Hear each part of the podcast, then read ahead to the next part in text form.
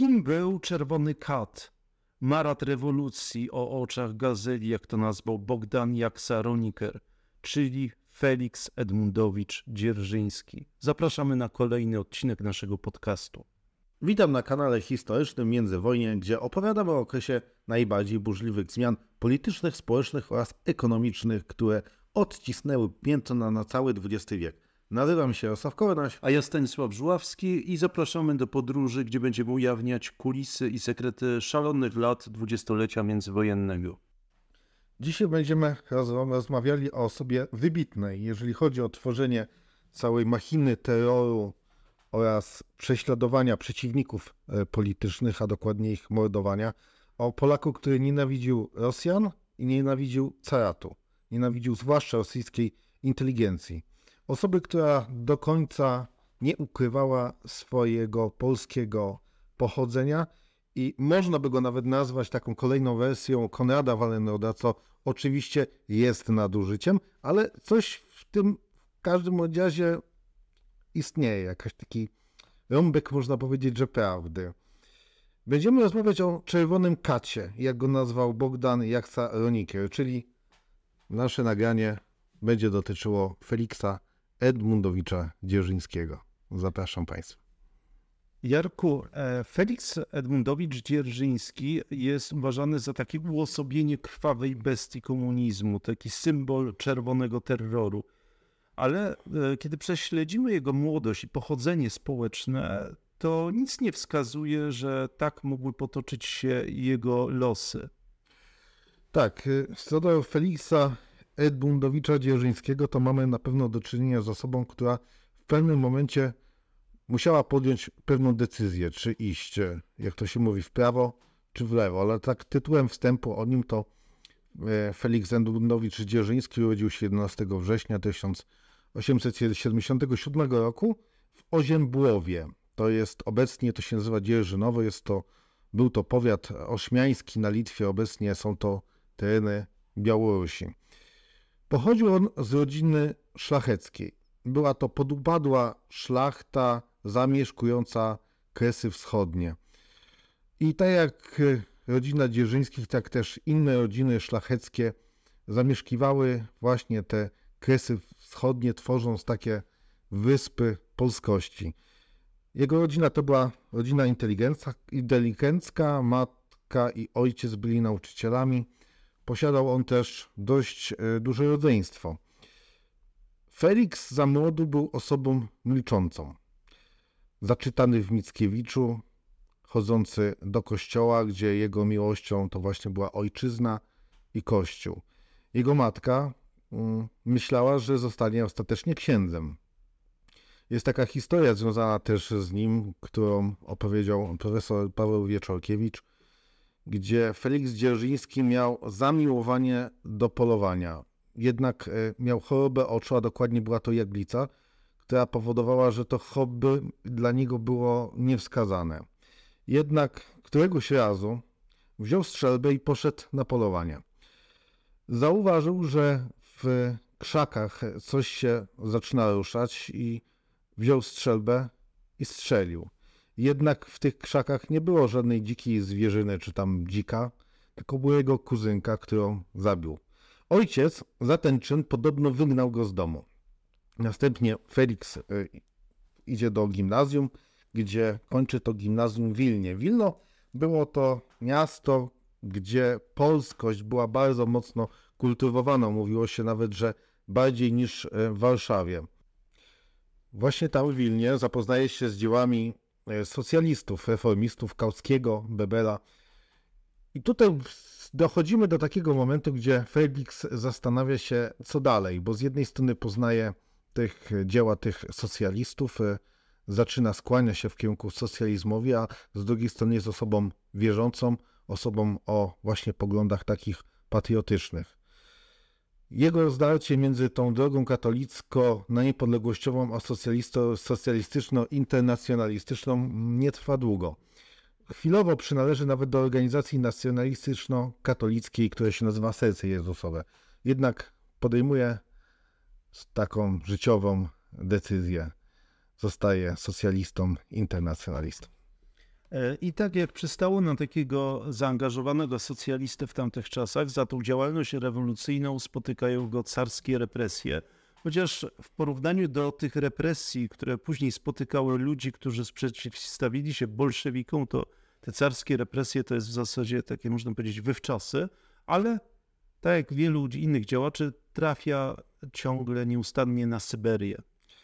Tak, jeżeli mówimy o represjach carskich, to w życiorysach różnych e, socjalistów rosyjskich mamy do czynienia z tym, że, go, że ich złapali, a następnie oni uciekali. I te ucieczki z tego Sybiru były dość e, częste, zwłaszcza jeżeli patrzymy na życiorys Feliksa Edmundowicza Dzierżyńskiego, to jednak on wielokrotnie ucieka. Ja jeszcze może tu wtrącę na moment, żeby Państwo sobie uświadomili, że e, nam Sybir kojarzy się z katorżniczą pracą, z fatalnymi warunkami, natomiast większość tych działaczy, tak jak Lenin, i na przykład Nadjeżna Krupska, to na Syberii praktycznie odpoczywali. Można powiedzieć, że była to forma takiej rekonwalescencji gdzieś na wsi, gdzie mogli swobodnie pisać listy, czytać książki, łowić ryby, ale to tylko takim tytułem dygresy.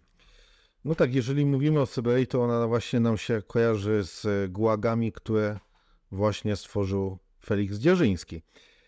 Ale jeżeli już wracamy do historii naszego bohatera, to w wieku już 20 lat zostaje po raz pierwszy zatrzymany. Zresztą po skończeniu gimnazjum nie skończył studiów, wysyłany jest e, na Sybir, skąd oczywiście ucieka. Te ucieczki były nieodłącznym elementem jego życia, o czym zresztą przed chwilą mówiliśmy. Z jego inicjatywy po ucieczce z Syberii zostaje powołana socjaldemokracja Królestwa Polski i Litwy, która właśnie połączyła dwie takie same partie. Jedna była właśnie w Królestwie, druga była na Litwie. I co ciekawe, partię tą zakłada między innymi z wybitną działaczką komunistyczną, socjalistyczną Różą Luksemburg, która już poszła w ten kierunek taki stricte internacjonalistyczny. Zresztą SDKPL była to przeciwwaga wobec PPS-u, który obrał drogę socjalistyczną, niepodległościową i był nazywany właśnie przez członków SDKPL jako ci nacjonaliści. Tutaj mamy też do czynienia z czymś takim, że właśnie ci socjaliści internacjonaliści e, używali tego określenia jako socjaldemokraci w przeciwieństwie do PPS-u. Tutaj i wybór jego drogi pokazuje to, jakie było podejście do kwestii niepodległości po 1918 roku, gdzie PPS włącza się w budowanie państwa polskiego, a członkowie SDKPL przechodzą na stronę bolszewików. Jeżeli chodzi o takie elementy z życia Dzierżyńskiego, to jest, było wtedy dość popularne, że działacze, zawodowi rewolucjoniści, którzy nie posiadali pensji, nie mieli zarobków, e, zresztą żyli często z pisania, mieli takie wyjazdy prozdrowotne dla podratowania zdrowia. I jednym z takich właśnie osób, które doświadczyły takiego wyjazdu był nasz główny bohater. On pojechał akurat do Capri, do Włoch, gdzie poznał tam między innymi Maksima Gorkiego. Jeżeli chodzi o takie wyjazdy, to tak, żeby Państwu uzmysłowić, tutaj nie mówimy tyle na przykład o Włoszech, ale też o Szwajcarii. Szwajcaria nawet teraz jest, jest ok, bardzo drogi, zwłaszcza dla osób, które tam nie pracują, nie mieszkają, nie zarabiają właśnie w tych pieniądzach, w jakich e, zarabiają Szwajcarzy. Jeżeli mówimy o biednych, zawodowych rewolucjonistach e, z Rosji carskiej, to wydatki związane z takim przyjazdem i pobytem były dość duże i do teraz nie udało się rozwikłać dokładnie tego, skąd ci rewolucjoniści jak Lenin, jak Dzierżyński brali pieniądze na to, żeby spędzać tam czas, odpoczywać właśnie dla podratowania zdrowia. Oczywiście są pewne poszlaki, które wskazują, kto mógłby to finansować. Zresztą na przykładzie samej rewolucji komunistycznej, no to dobrze już wiemy teraz, kto sfinansował tę rewolucję i jakie poszły na to pieniądze. Oczywiście nie wiemy dokładnie pełnych kwot, ale jesteśmy w stanie sobie wyobrazić to, ile to było na przykładzie na przykład e, Trockiego, który bierze 10 tysięcy dolarów i chce przyjechać do Rosji i te pieniądze są zarekwirowane. Osoba, która zarobiła paręset dolarów w Stanach Zjednoczonych, nagle ma 10 tysięcy dolarów. Jest to coś dość niespotykane. Jeżeli chodzi o też podejście do intelektualistów, bo jak wspomniałem przed chwilą, Dzierżyński poznaje Gorkiego, z którym się właśnie zaprzyjaźnia, to jego stosunek do tej klasy był dość pogardliwy. Zresztą polecam Państwu teatr telewizji Herbatka u Stalina, gdzie mamy do czynienia z takim socjalistą, intelektualistą, Irlandczykiem Bernardem Shawem. On właśnie jest tą główną postacią w tym teatrze telewizji. Przyjeżdżał w 1931 roku do Rosji. Była to postać z całą pewnością nietuzinkowa. I ciężko było wyczuć w rozmowie z nim, czy on wyśmiewa rozmówcę, czy rzeczywiście jest nim zachwycony. Józef Stalin po rozmowie właśnie z Bernardem Shawem był okropnie wkurzony, ponieważ uważał, że on robi z niego, mówiąc krótko, idiotę. Ale taki był Bernard Shaw i właśnie Stalin opowiadał o tych intelektualistach, że ich tak naprawdę to można kupić i są to pożyteczni idioci. Natomiast dodam tu jeszcze bardzo ciekawy fakt, że Bernard Shaw w jednej ze swoich wypowiedzi postulował wprowadzenie czegoś takiego, takiego humanitarnego gazu, który by położył kres ludziom, którzy nie parają się pracą i w ten sposób nie przyczyniają się do rozwoju społecznego. Ale to tak na marginesie. Tutaj wracając do Dzierżyńskiego, to po raz ostatni w 1912 roku zostaje zesłany na Sibir y, i zostaje tam aż do wybuchu rewolucji lutowej. Tam poznaje m.in. takie wybitne postacie jak Wieniawę Długoszewskiego i Aleksandra Pystola, działaczy PPS-u, z którymi się tam zaprzyjaźnia. E, no właśnie, przychodzi rok 1917, rewolucja lutowa, czyli ta rewolucja e, socjaldemokratyczno-liberalna. E, takie postacie zostają zwolnione z więzienia. I co dalej? Co dalej z Dzierżyńskim? Dzierżyński przyjeżdża do Moskwy, potem się kieruje do Piotrogrodu, gdzie mamy centrum działań rewolucyjnych. Wchodzi w skład Rady Państwowej, która była takim ciałem ustawodawczym na moment y, przed y, powołaniem y, konstytuanty. Następnie wchodzi w skład Centrum Wojskowo-Rewolucyjnego, które odpowiadało za rewolucję październikową.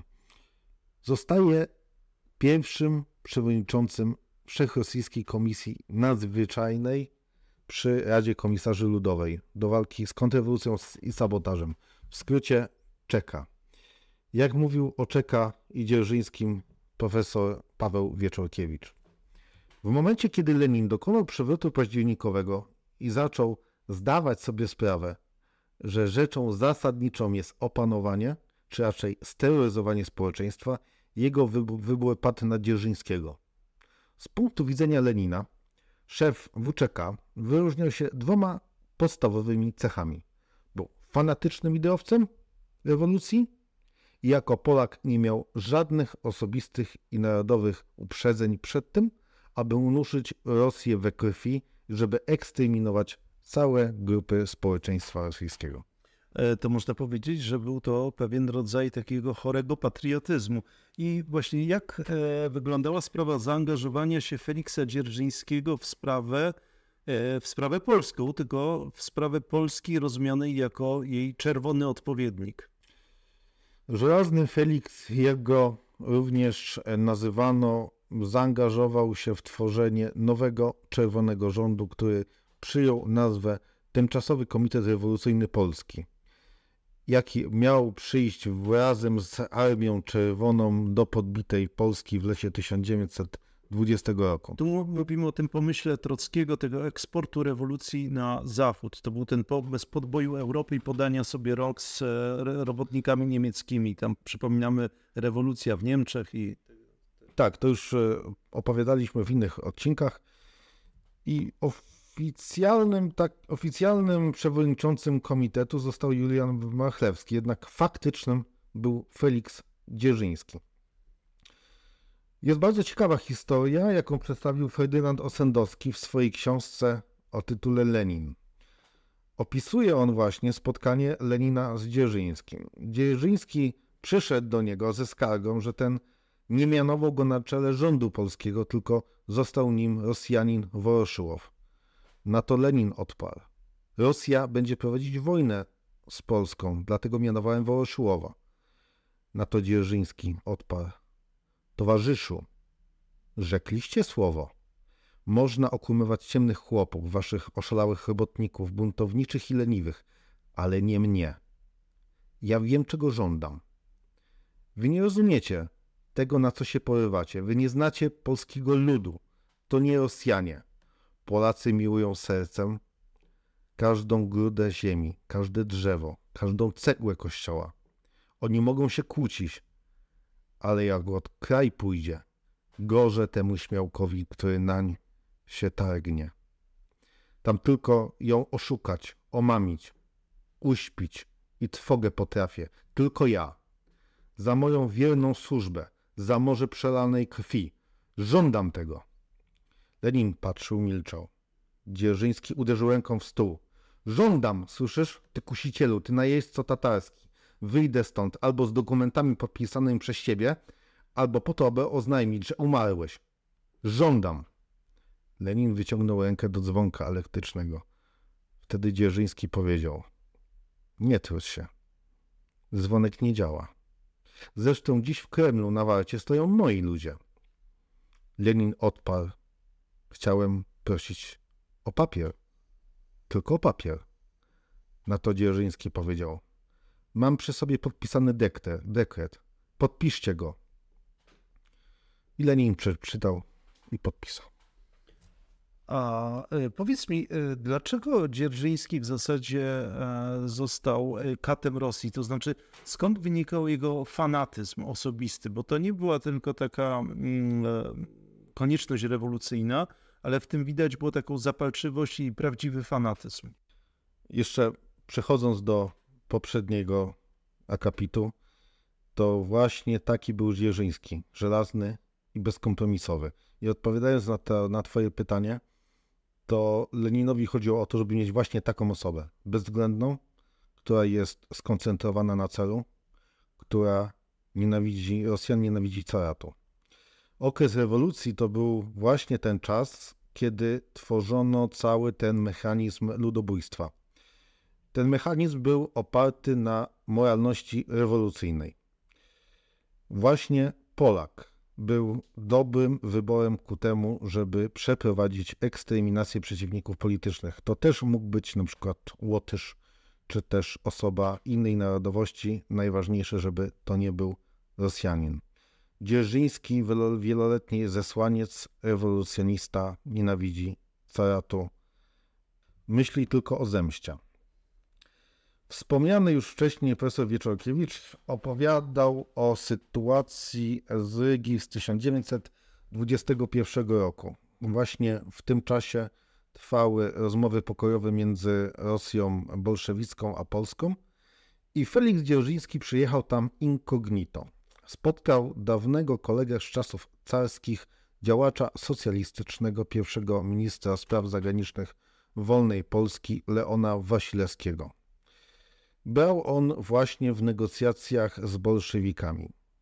Felix, spotykając właśnie swojego starego kompana, z którym się bardzo dobrze znał i nawet lubił, zapytał Wasilewskiego.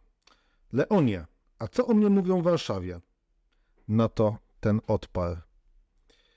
Jak to co? Że jesteś krwawym katem. Na to Dzierżyński się obruszył i powiedział, no ale, ale jak? Przecież ja wybijam Rosjan. Był również e, znany z tego właśnie Dzierżyński, że pomagał w uwalnianiu Polaków z więzień Czeki. Oczywiście to nie jest tak, że uwolnił każdego Polaka i zapobiegł śmierci. Jednakże jak dochodziły do niego słuchy, że jest jakiś Polak, to wtedy starał się pomagać. Jedną z takich postaci był właśnie wspomniany wcześniej Wieniawa Długoszewski, którego poznał podczas ostatniego pobytu na Syberii. Jednak czy można Feliksa Dzierżyńskiego nazwać Konradem Walenrodem, który wcielił się w rolę kata rosyjskiej inteligencji, a wobec Polaków był łaskawy? Z całą pewnością realizował ideę rewolucji internacjonalistycznej, a jego działania miały doprowadzić do fizycznej eksterminacji wrogów klasowych i wrogów wewnętrznych. Zresztą nazywano go Maratem z oczami gazeli. I z tego zadania wywiązał się bezbłędnie.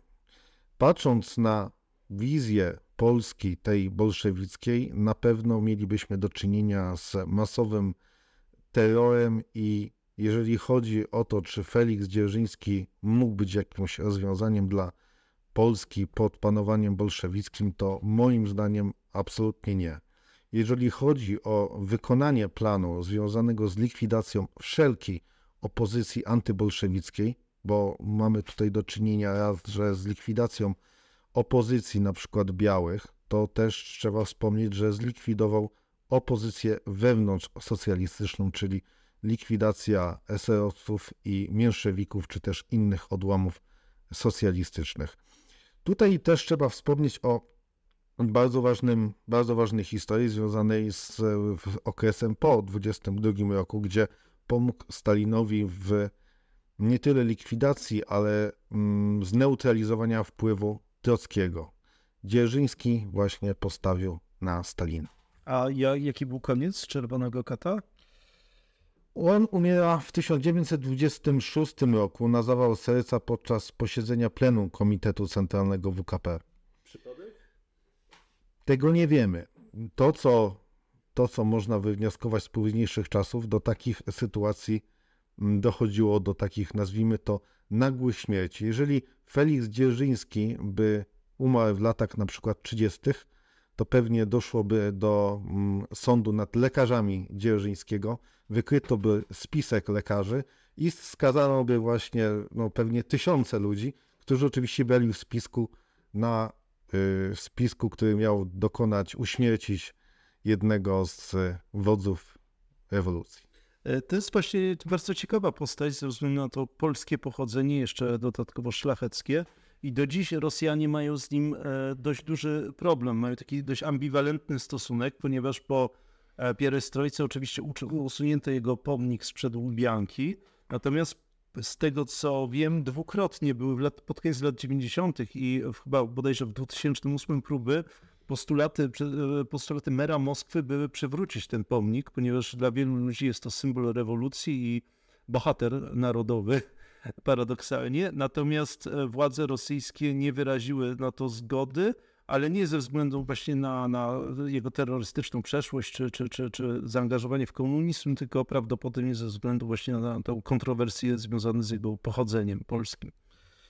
No, może to jest i problematyczne, ale jeszcze chciałbym na koniec e, dodać, e, jeżeli chodzi o samego Feliksa i jego osobowość. On poparł Józefa Stalina, ale on był niewygodny dla Józefa Stalina. Felix Edmundowicz Dzierżyński, jak już wcześniej przedstawiłem tą scenę z książki Osendowskiego, mm, był osobą, która wiedziała, czego chce, była osobą niezależną, niezależnie myślącą i jeżeli coś chciał, to to musiał mieć. Dla Stalina był osobą niewygodną, ponieważ był niesterowalny. Stalin może miał Jagoda czy Jeżowa, których potem zlikwidował, ale Felix Dzierżyński na pewno nie pozwoliłby sobie na to, żeby go tak wymanewrować.